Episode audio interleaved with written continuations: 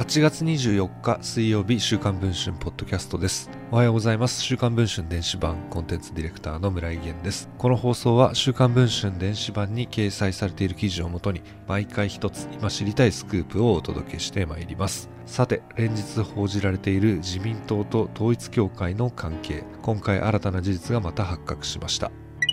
統一協会現世界平和統一家庭連合との関係性を踏まえ内閣改造に踏み切った岸田文雄首相。自身の後援会長が統一協会の関連団体で議長を務めていたことが週刊文春の取材で分かりました。岸田首相はこれまで私個人は教団と関係ないとしていました。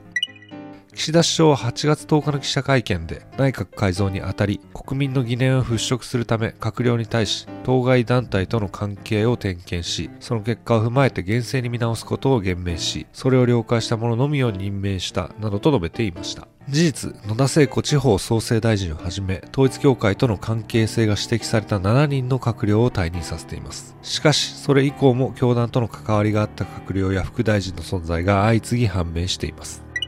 今回問題になっている岸田首相の後援会長とは熊本市にある創上大学の中山峰夫学長。2020年7月31日に発足した熊本岸田会の会長を務めています。地方での知名度不足が課題だった岸田氏にとって総裁選で勝利するためには党員票の掘り起こしは急務でした。中でも熊本は重点県だったといいます。岸田派議員を複数抱える一方弱点でもある保守層が強い地域でもあるからです。中山氏は後援会長として党員票集めに奔走していたといいます。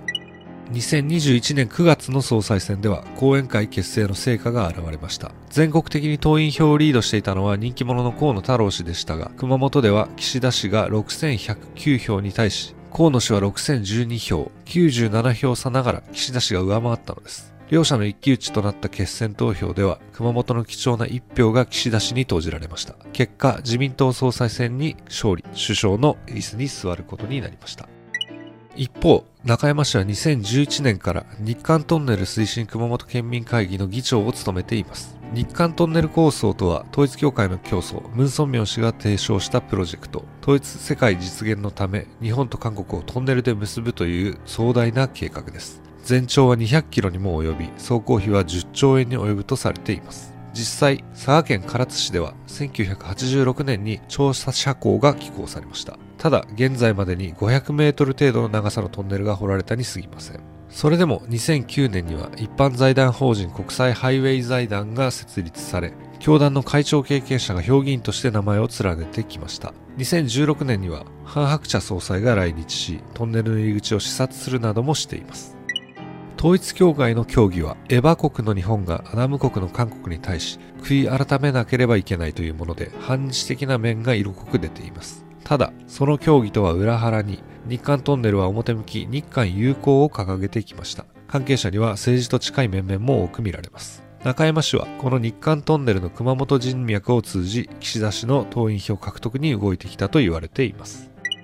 中山氏に話を聞くと日韓トンネルは発起人に入っている市議に会長になってほしいと言われ引き受けた。私が出ているのは年に一度の総会ぐらい。韓国では日韓トンネルをやっているのは旧統一教会系と聞いたことがあります。だけど熊本でそういう人が関わっている印象は全くありません。このように語りました。岸田首相に事実関係の確認を求めたところ以下のように回答をしました。ご質問の会議については存じ上げませんし同会議がご指摘のような関係があることについて知りません。関係について会長に確認したところ会長もご存じないようでした。